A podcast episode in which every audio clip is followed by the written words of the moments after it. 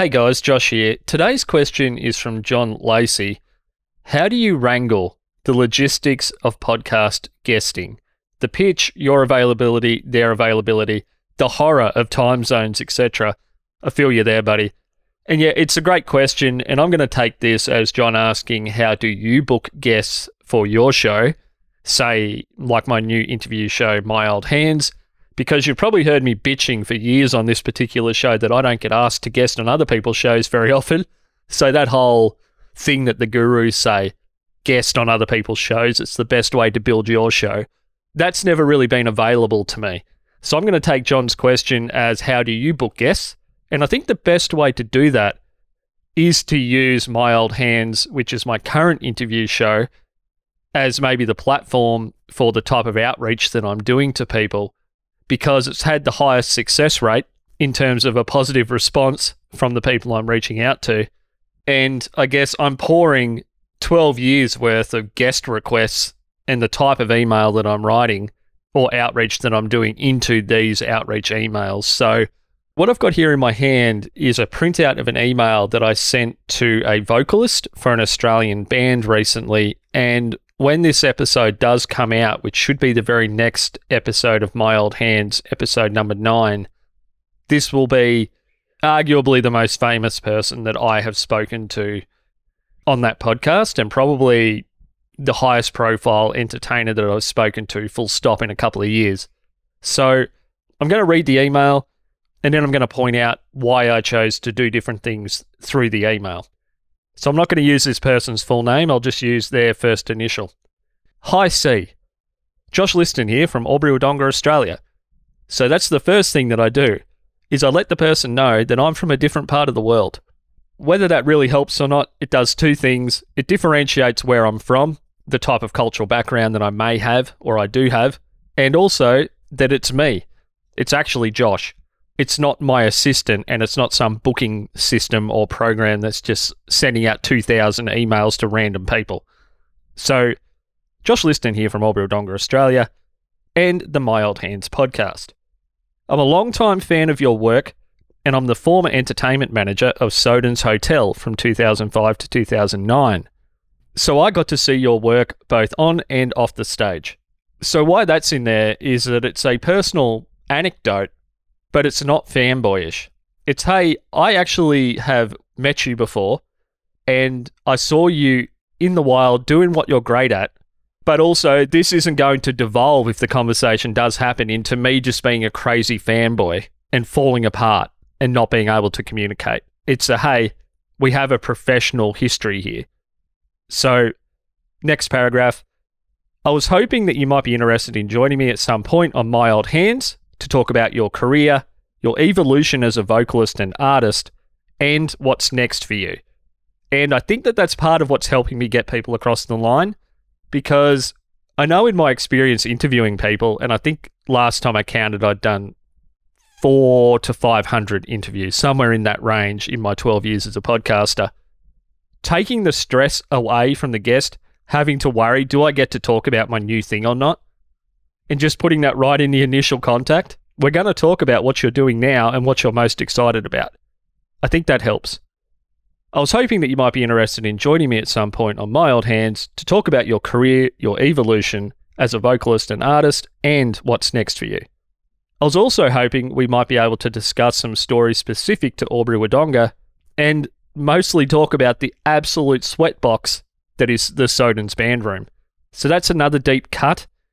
That is something I've heard this particular singer talk about in public, that the venue they played in my hometown was one of the hottest venues in the world, and it's come up in the media. That's something that has appealed to this particular individual to talk about, because I've heard them talk about it in national press. But also, I was there, and I saw that happen, how hot that room was the night this band played. So another personal anecdote. That's not a crazy fanboyish, I've got this guy's head tattooed on both of my forearms. So I think it helps to have a couple of truly personal things in there, because you can say you're a huge fan of someone, and you might be a huge fan of what they've achieved, but having an actual story about how that person's impacted your life, or you were there when a certain moment happened, I think that that's more important And I think it's more likely to stand out, particularly if the person's getting just a barrage of media requests. Hey, they'll remember that. That was crazy. I'd love to talk about that band room again when the sweat was dripping off the ceiling. So to continue on, if you can spare forty to forty-five minutes at some point, I'd genuinely love to have you on the show. Here's my calendar link for you to choose a day and time that suits you best. Let me know if there's any times or dates you'd love me to open up, and I'll look at doing that. And then I put my Calendly link in there. I think I've got Calendly out to about ninety days, and I have had it as short as a month, depending on my own personal schedule and how far into the future I'd like, I guess, for my schedule to be booked up. But I try to give people about two months so they don't have to feel like, oh, well, I've got to make a decision and it has to happen in the next three weeks. And if they happen to be busy, they might just think, oh, well, nothing this guy has available works for me. I'm not going to book something. And then me as the producer, Josh Liston, has to follow them up again. Whereas if they just had more time on the actual calendar that they could choose into the future, they may just choose a date. So the other reason that I phrase it like that is to let the person know that you realize they're giving up part of their life and that it's a precious resource you're asking people for. They could literally be doing anything else, and you're asking them to do that thing with you. So I like to make it known that there's flexibility in the calendar if they need it, within reason, obviously, because I'm in a different country. Not every time and every date can work, but that they don't have to feel locked into my schedule just because that's what's on the calendar. There is some movement if they need me to move something around, and it's about them. It's about working with them. I've heard in the past people having really locked down schedules to maybe only one day of the week or one time of the week, and they're asking guests to suit their schedule. If you reached out to me and said, hey, I'd love to have you on my show, but it's going to have to be at this time that works with my calendar, there's next to no chance that if it's inconvenient for me, that particular time, that I'm going to then go away and reschedule my life for your podcast. I need you as the host to have some flexibility and to make it work for me as the guest.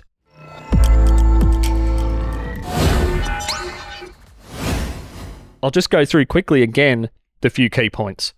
I let the person know that I'm from a different and unique part of the world. Unique in the fact that maybe they've just never spoken to someone from that place. I make sure that there's a truly personal anecdote somewhere in the outreach email, whether that's about their work's impact on me or maybe a time that we've met. I like to put in somewhere in the email that I'm open to and we're going to talk about what they're doing right now, what they're most excited about at the moment, not just talk about everything they've done in the past. I'm not giving them a time though. I'm not saying we're going to do half an hour at the end on your new book. I'm just saying we're going to talk about it, so don't stress about that happening. Then I give them a flexible calendar option, but also an easy out if they want to use the schedule as a reason not to do the interview, so nothing has to get awkward. And then I just give them a link to my website. So I'm not saying that this is the perfect outreach email, but this is the general type of email I'm writing now. So where I'm from, why your work matters to me, truly, and here's the link. And one thing I don't know if I mentioned in there or re-emphasized is at the start of the calendar paragraph, I put, if you can spare forty to forty-five minutes. So there's no ambiguity in the guest's mind or their team's mind. How long is this thing going to go for? That's how long, forty to forty-five minutes. Righto, guys, I hope today was helpful. If there are any more questions regarding guest booking, all of those sorts of things, do reach out. I did want to finish up just talking about the topic of time zones. Look, something like Calendly, the default behavior is to present everything in the other person's time zone. So if I set eight a.m. Melbourne, Australia time, when I'm available for an interview for an hour, let's just look, it is currently seven fifty a.m. in the morning when I'm recording this. Let's see what time it is in New York. It is four fifty p.m. in New York. So if someone was sitting in New York right now looking at that time, it would present to them as four fifty p.m. So I'm not sure, other than the issue of mismatched energy levels because it's a different day part when you're talking to people in different countries, whether it really matters anymore. I would just make sure you're using a tool where the default behavior is to show everything in the local time zone for the person who's looking at the calendar. So if they're in South Africa or if they're in New York City or whatever, they see their local time zone. The other thing is too, if you're on the east coast of Australia, G M T plus ten, and I know that some of the people listening are, you're going to be doing interviews very early in the morning, so six, seven a.m., and later at night, nine, ten, eleven p.m. And it's going to be tough. Maybe they're not times where you're at your best, but you'll be better at one or the other. Like for me, I'm much better early. Like I'm better as an interviewer between six a.m. and say nine a.m. in the morning than I am between eight and ten o'clock at night.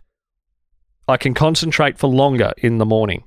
I can listen to people speak for much, much longer without getting distracted or losing attention than I can later at night. Trying to find a punchline between your pulse is not the same as doing a great engaging one-on-one interview. So for me, I don't actually set that many times that are late in the evening for me now. And I would only do it if the person wanted me to do it. And then once they booked that, I would then remove a lot of them and only leave the mornings for me. So you've got to get to know yourself, but it's always going to be hard. You have to be ready for the fact you might never find that you're one hundred percent your best. You just have to try to be.